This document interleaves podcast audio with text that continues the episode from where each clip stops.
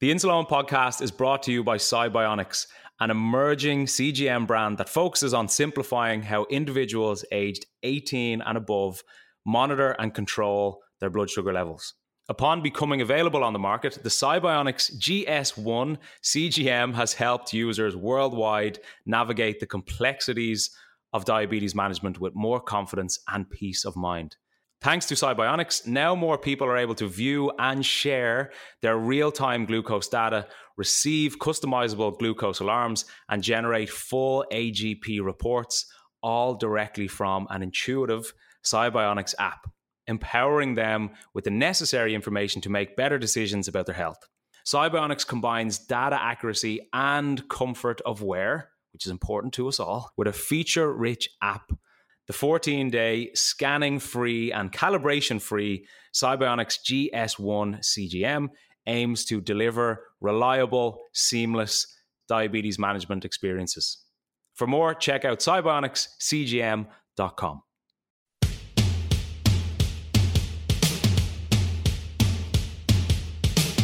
This is the Insuleoin podcast, where I, Eoin Costello, try to redefine diabetes.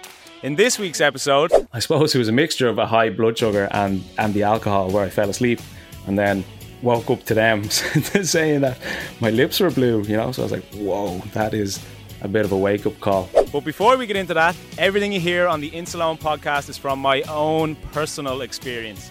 And if you have any worries or issues regarding your diabetes, please contact a medical professional. Now, let's get stuck into this episode. Hello, hello, hello. Welcome back to the Insuleoin podcast with myself, Eoin. As you know, I am uh, slightly out of breath because two seconds ago I was in my room upstairs, which is like the attic of my house. That's where I usually work, and that's where I usually record the podcast. And just as we were starting, a neighbor was cutting tiles, and it was just like the whole way through. So I've run downstairs into the, into this small box room in my house. So I uh, need to get used to this, settle it in.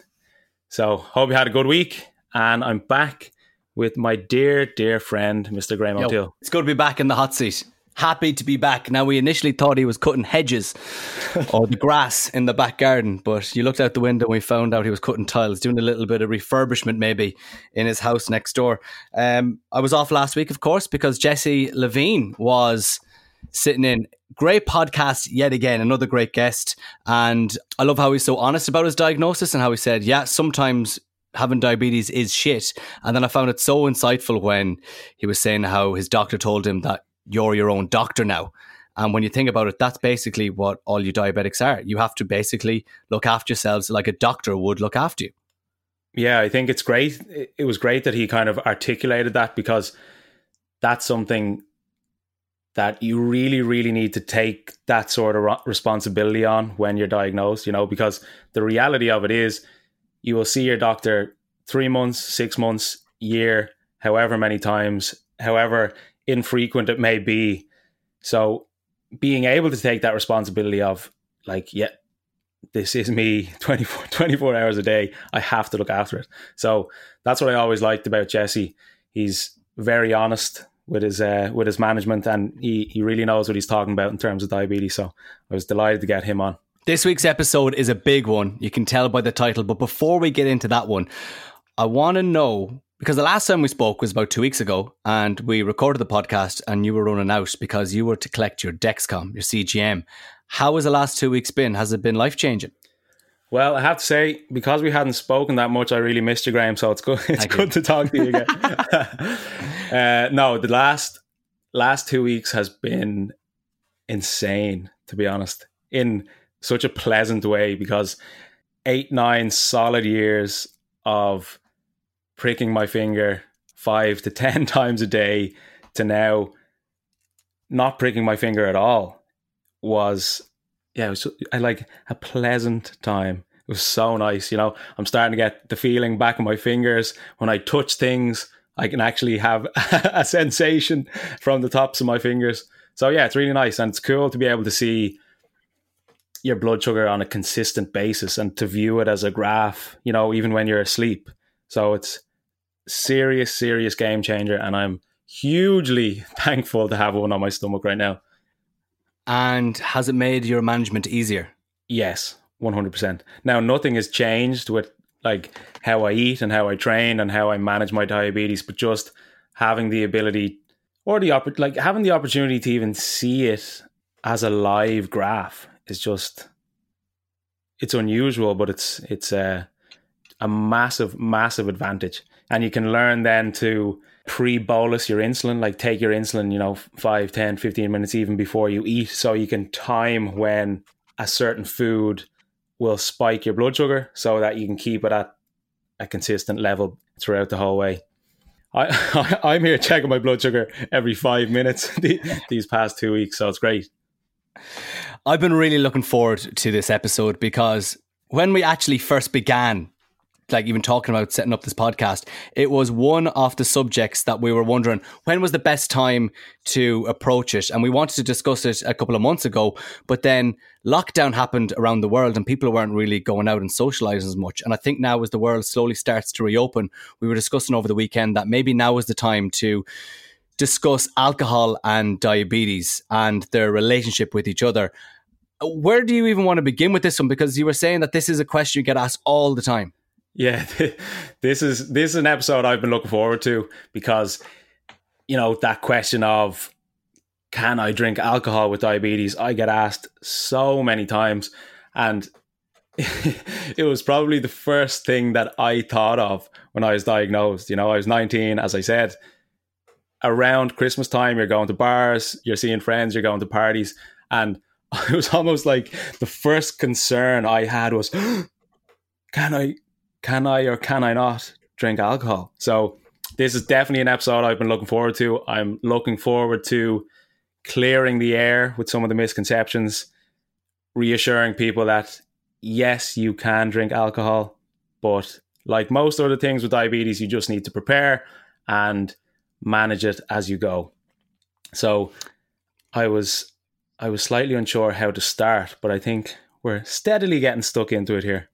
Yeah, so the first question that we have here on the sheet is can diabetics drink alcohol? You said yes they can. But obviously like everything else you probably have to do a lot more preparation for, you know, your night out and you have to maybe think in advance. So for you, what would your usual night out routine look like? Yeah, so like most things obviously you can't physically drink alcohol, but you just need to take all the necessary precautions, make sure you don't go overboard, and just ensure that you are you are in control the whole time.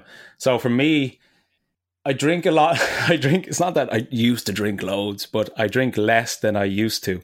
So before a night out, if I knew I was, you know, going to bars or going to parties or clubs or whatever it was, you do have to prepare.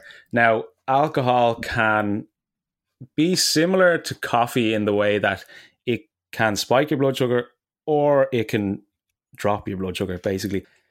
Depending on what you drink and how much you drink, you'll either see a spike or a drop.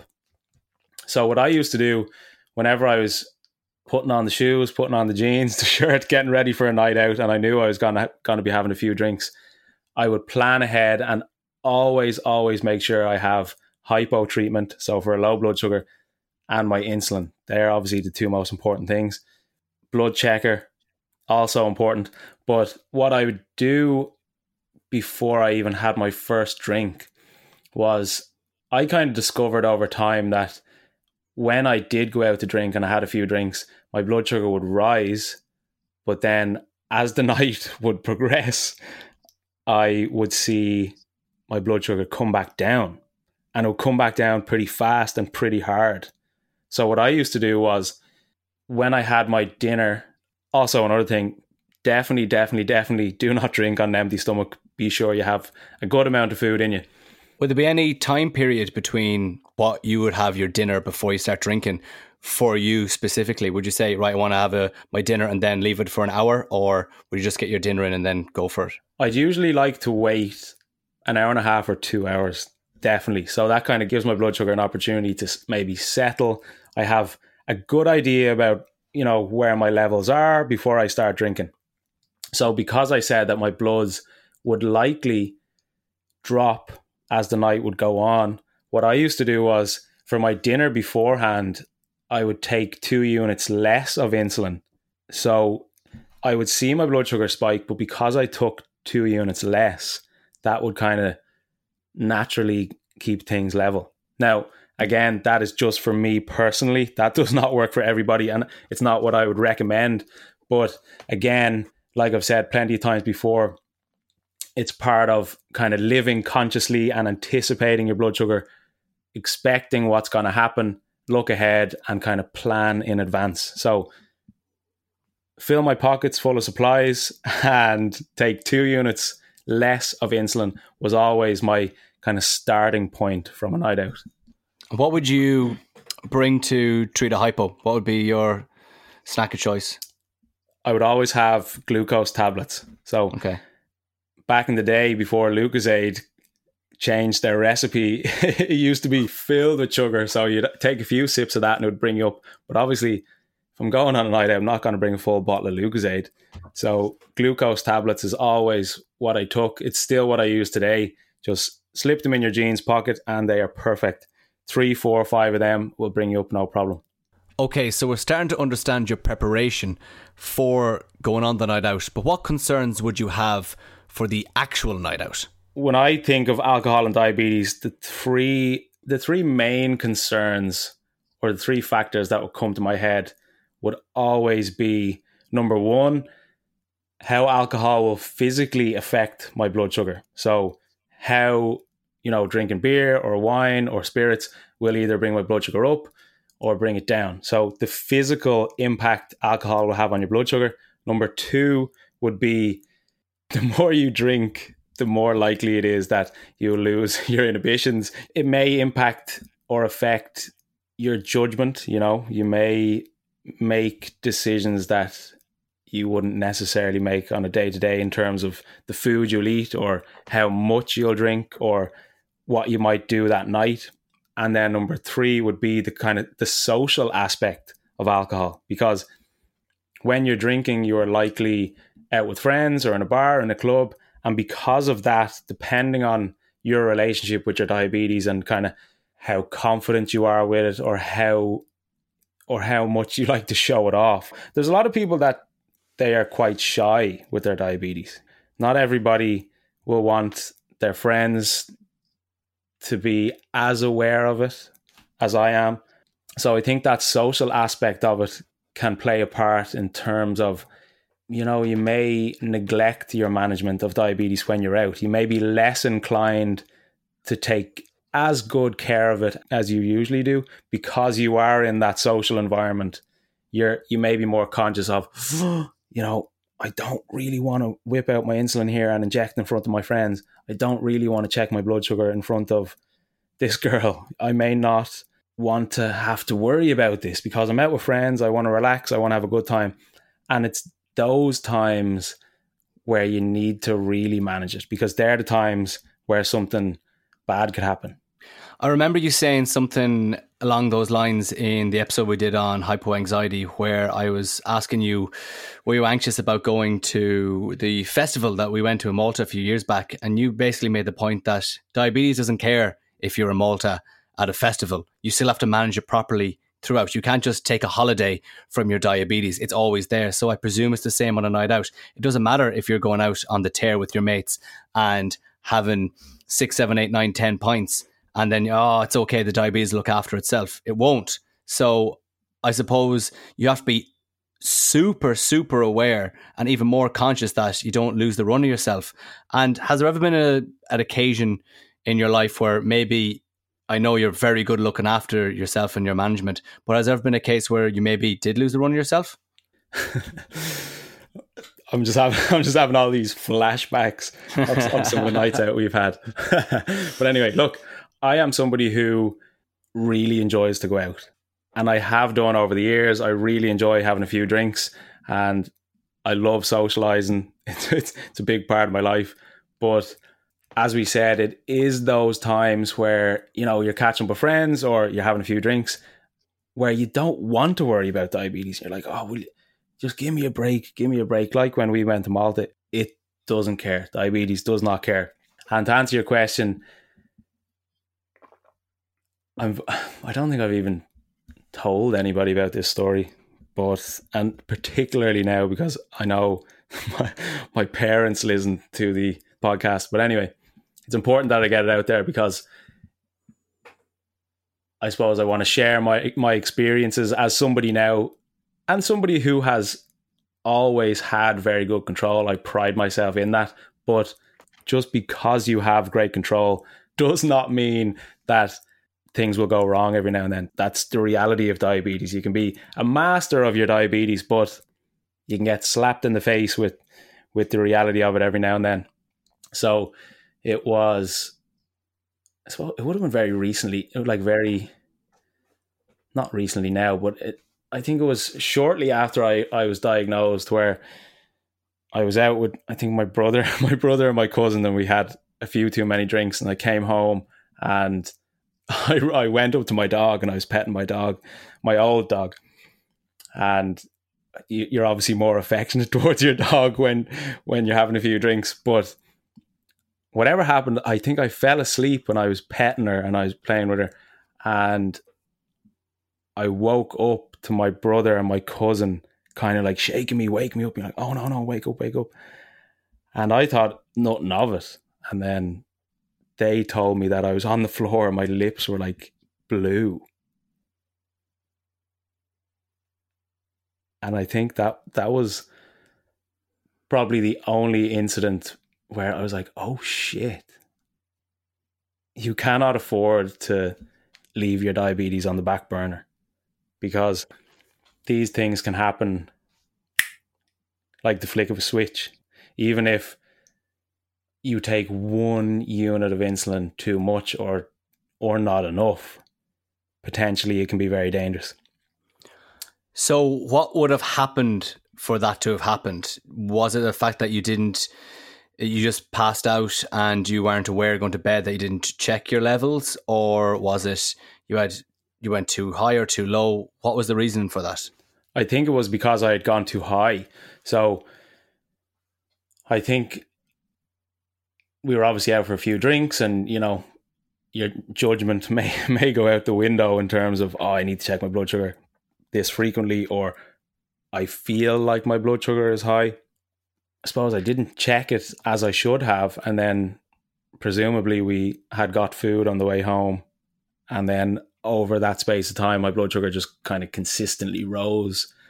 And I suppose it was a mixture of a high blood sugar and and the alcohol where I fell asleep, and then woke up to them saying that my lips were blue, you know. So I was like, whoa, that is a bit of a wake up call. But I think that's a perfect example of when you do drink alcohol, you become desensitized to the feelings of highs or lows. So obviously, at that time, my blood sugar was very, very, very, very high, and I kind of got away with it. But the other side of that too is when you drink alcohol, your blood sugar can plummet. So I would have maybe expected my blood sugar to drop because that's what I had done in the past.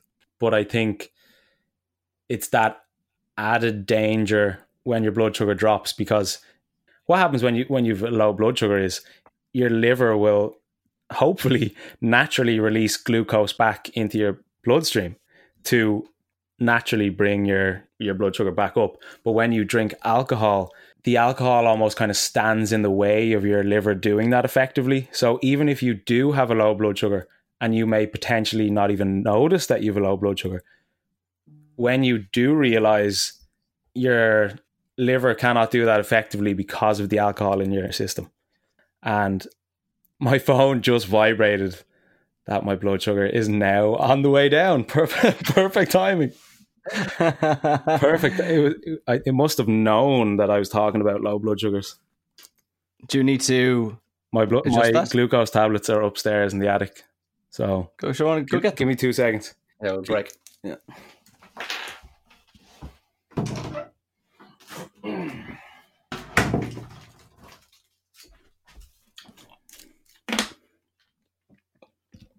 We're back.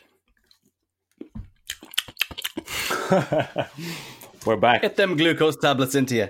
You're saying there how the alcohol will essentially stop the liver from working efficiently. Does different types of alcohol have a different effect on your blood sugars?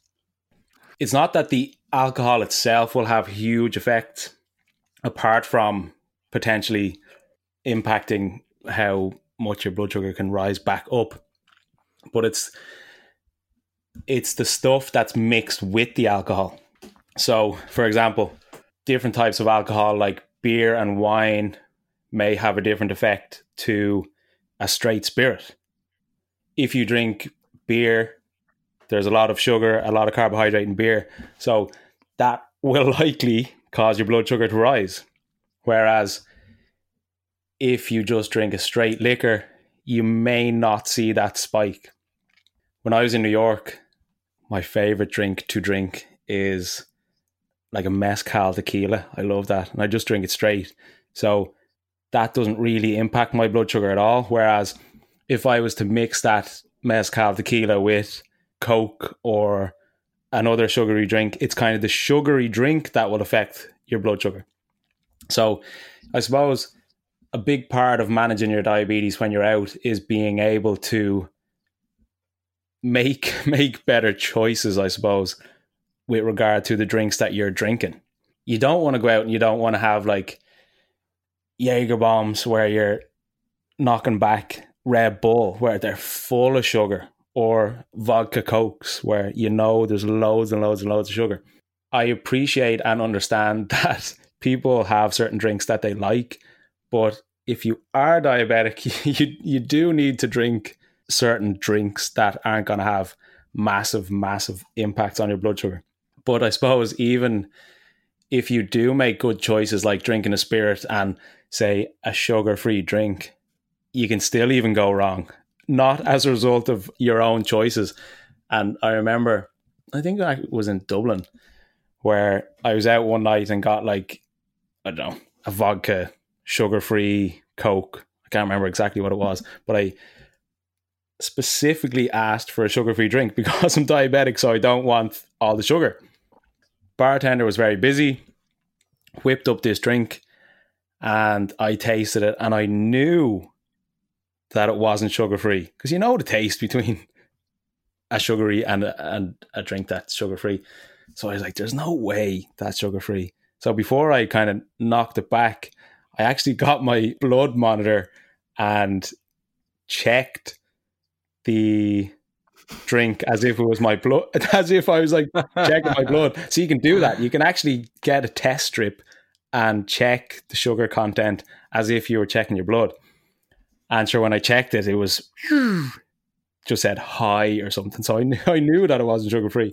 So I suppose even even when you're out at a bar you need to be particularly careful to to oh, there's my my thing going off again. My Dexcom there telling me my blood sugar's low. Still low. Well, it's like a five minute delay. Okay. So I'll have to go back up. But there's another glucose tablet. Hmm.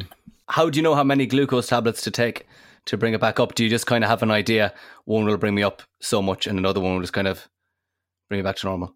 Yeah, it will depend on the severity of the low, like how low you are, and it would also depend on each person. So for me, if I drop down to like 3.5 or 3, if I have four or five glucose tablets, that will bring me up perfectly to where I'll be happy. And I arrange like a number where I'll be happy to go about my day. So may may take 10, 15 minutes to come back up, but you know you you don't want to be eating a full packet of them because then it'll it'll go the opposite way and you'll you'll see your blood sugar spike. So back to the alcohol, we kind of have an idea of the the drinks and the different effects they have on you. Stay away from sugary drinks is basically what you're saying, and we were talking about just nights out in general. But what about holidays? Uh, I know you were a couple of years ago, not a couple of years ago, good few years ago, you went to Santa Ponsa uh, on a week's holiday. And the people, very popular in Ireland, going on a Leaving Cert holiday, it's called, and I presume over in America, you have spring break. In the UK, you've got holiday after your A levels. People go to Spain, Santa Ponsa, Magaluf. Where else would they go? Ibiza. What is that like? You went to Santa Ponsa for what was it, a week? Was that big preparation? Because you do know going over there, you're not going over there to see the sights. You're going over there to basically drink every single day and have a good time with your friends. So that must be maybe a little bit intimidating for someone with diabetes. For me, that trip was the summer after I I was diagnosed. So I was diagnosed like very early January, and then that trip was the summertime. So that was kind of like my first test of how to manage things when you're abroad. And you're, I suppose with with that sort of trip, you're thrown into the deep end of late nights, drinking, going to clubs, going to parties, whatever it is. So I suppose it was a good test. And yeah, I was I was kind of nervous going on that trip. I had lived with diabetes for for you know maybe five, six, seven months leading up to that, so I knew what it involved. I knew the extent of a normal day with diabetes. So the idea of going away with four or five of the lads to this sort of holiday, I was kind of like, oh Jesus, you know, what's what's going to happen on this one, you know? But I was at that age where I still had a good head on my shoulders, so I knew that I couldn't just kind of go off and completely forget about diabetes. So I did manage it, and, and the lads that I went on the trip with were conscious of it and they knew that you know I, I had to take care of this but obviously i suppose getting back to my second point of the three with alcohol is like once you have a few drinks a lot of that can go out the window you know? So once you're on your holidays and everyone's having a few drinks and people are loosened up a bit it's difficult to make those important decisions of right i need to take a break here. I need to check my blood sugar. I need to take my insulin. I need to make sure everything is okay before i could potentially go overboard here so yeah there was a few late nights on, on that trip definitely for sure but i think just being prepared before you go out is such a big part of it because you can't rush you can't rush out the door and not have your insulin, not have your glucose tablets, and not be aware of the fact that potentially my blood sugar could spike and then plummet in the space of 30 minutes, 45 minutes, or an hour. So being aware of that prior to even going out is, is such a big part of it.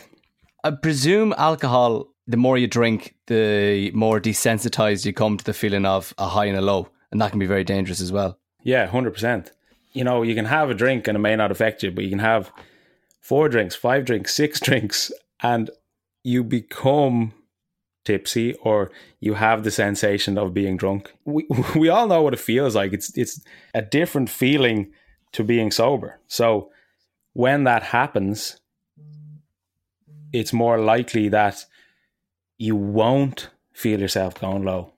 You won't feel yourself going high it is potentially dangerous. And if you're not clued into it constantly, you can slip into a dangerous hypo relatively easily.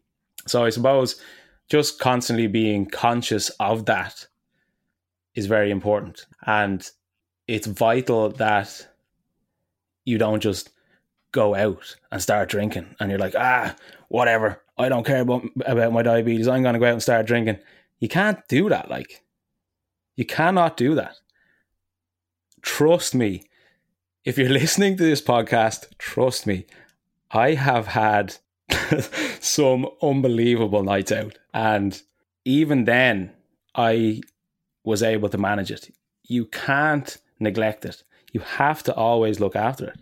I have a couple more practical questions about actually drinking, drinking, and nights out in general. One is Would you recommend sticking to the same drink for the whole night because you know people I know myself if I'm going on a big night out I'll start drinking pints and then I'll get to a stage where I'm like okay let's go up the ante now. Let's start drinking shorts and I'll start mixing vodka and 7 up. I presume you can do that but would you what, what would you recommend? I would definitely recommend not mixing drinks. Pick one that you like stick to it. That will be easier for you to to keep blood steady because if you're drinking pints and you're like, okay, this is going to affect my blood sugar in this way. I know how to counteract that with insulin, or I know how that's going to affect my body. Whereas if you start drinking three, four pints, and then you're like, all right, come on, let's let's go start do let's go start doing shots. You take a few shots, vodka Red Bulls or Jaeger bombs or whatever you'd be doing, and then back to the pints. You get lost in how this alcohol is going to affect me, how these drinks are going to affect me. So, yeah, 100% I would recommend picking one that you like, sticking to it, and then because of that, you'll be able to prepare in advance for another night out because you'll know, okay, I went out last week, I stuck to beer. I knew that this many beers affected me in this way. So therefore, I have a good idea of how I will react tonight. One of my favorite parts of the night out on is when the night is over and I go in to get a big dirty burger or pizza and I'll sit in there sl- slouched over myself with curry sauce all over my face. What is the story with you? Do you try and avoid that because you're at the end of the night and you've probably your blood sugars have taken a bashing already with the alcohol? Is it best to avoid that or what would you recommend in that sense? It depends on the person, to be honest and it depends on your overall diabetes management. I wouldn't even recommend anybody drinks alcohol if they don't have good management of their diabetes. Because if you don't if you can't manage it when you're sober, it's going to be a nightmare trying to manage it when you're drunk. But strangely enough, when I like if, I suppose the few years after I was diagnosed, I saw a pattern with my blood sugar where I would go out I would see a little spike, and then I knew that it was going to come back down, and I knew that it was going to drop the next morning. So I used to go out for the night, like yourself, get to the chipper, get to the Chinese, whatever, whatever it is you're going, and I used to, let's say, I don't know, a bag of chips. I used to get or fries. I used to get a bag of fries. I would eat the fries without taking any insulin go to bed, wake up the next day, my blood sugar w- would be perfect. So weird.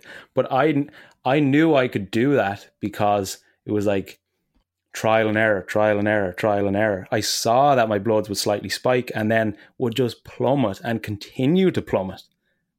So I knew that I I could get away with eating these these fries and they'd kind of keep me steady throughout the night. Now today, if I went and tried to do the same thing, my blood sugar would it would probably crack my screen. My blood sugar would be so high.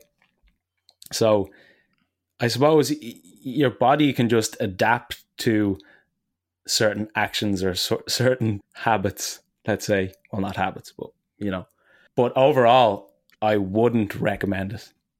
I would recommend if you're hungry, getting food that isn't gonna have a hugely negative impact on your blood sugar. Like if you go and have a few drinks and then you knock back a massive pizza, it's probably not going to do good things for your for your blood sugar. Of course, the alcohol may slightly alter the effect of the pizza, but overall, it could give you that roller coaster blood sugar. So I wouldn't recommend it long answer, long answer, but I but I wouldn't recommend it.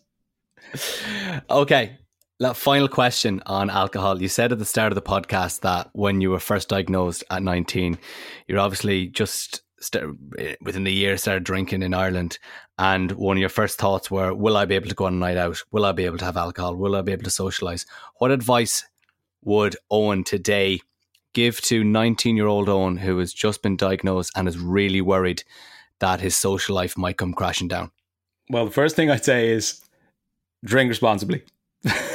drink responsibly. Don't make uh, mistakes. Like yeah, yeah, exactly. No, look, I would reassure my 19 year old self that yes, of course you can drink alcohol. Diabetes doesn't stop you from doing anything. Drinking alcohol is one of them. Again, I would say drink responsibly the top tips, I guess, for going out and drinking would be drink responsible, drink only with another person. I wouldn't ever recommend drinking by yourself, as we had just spoken about, can be potentially very dangerous. So it's always very important that you have somebody else there with you. avoid overly sugary drinks. You know, don't be going knocking back Jaeger bombs. Definitely get yourself a medical band. That's a very, very, very important piece of advice. Get yourself a medical necklace or bracelet to go around your neck or your wrist that says Eoin Costello, type 1 diabetic, and an emergency number.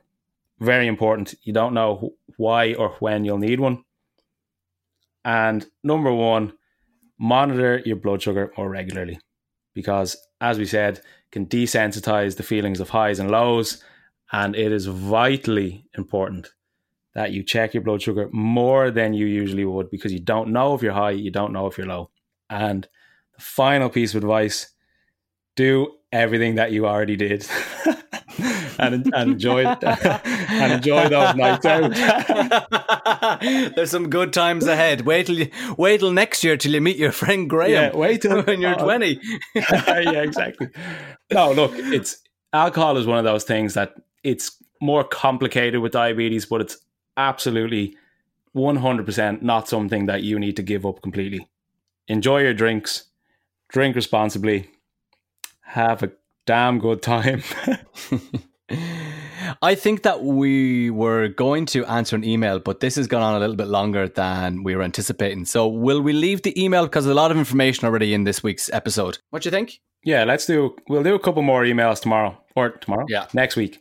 So, if you haven't emailed in yet, I would definitely recommend that you do. If you have any questions, thoughts, worries, concerns, email them in to me and Graham, and we'll happily address them over the podcast. And as always, really, really appreciate you listening. Rate, comment, subscribe, all that good stuff. And let's spread the diabetic gospel. Just make sure to give the email address. Oh yeah. yeah, that's important. The email address is the podcast at gmail.com. And don't forget to tag us in Instagram stories. Love those. Big fan of them. So yeah, thanks again. Really appreciate it. Let's get the word out there. Absolutely. Eoin, chat to you next week. Graham, it's a pleasure as always. Take it easy.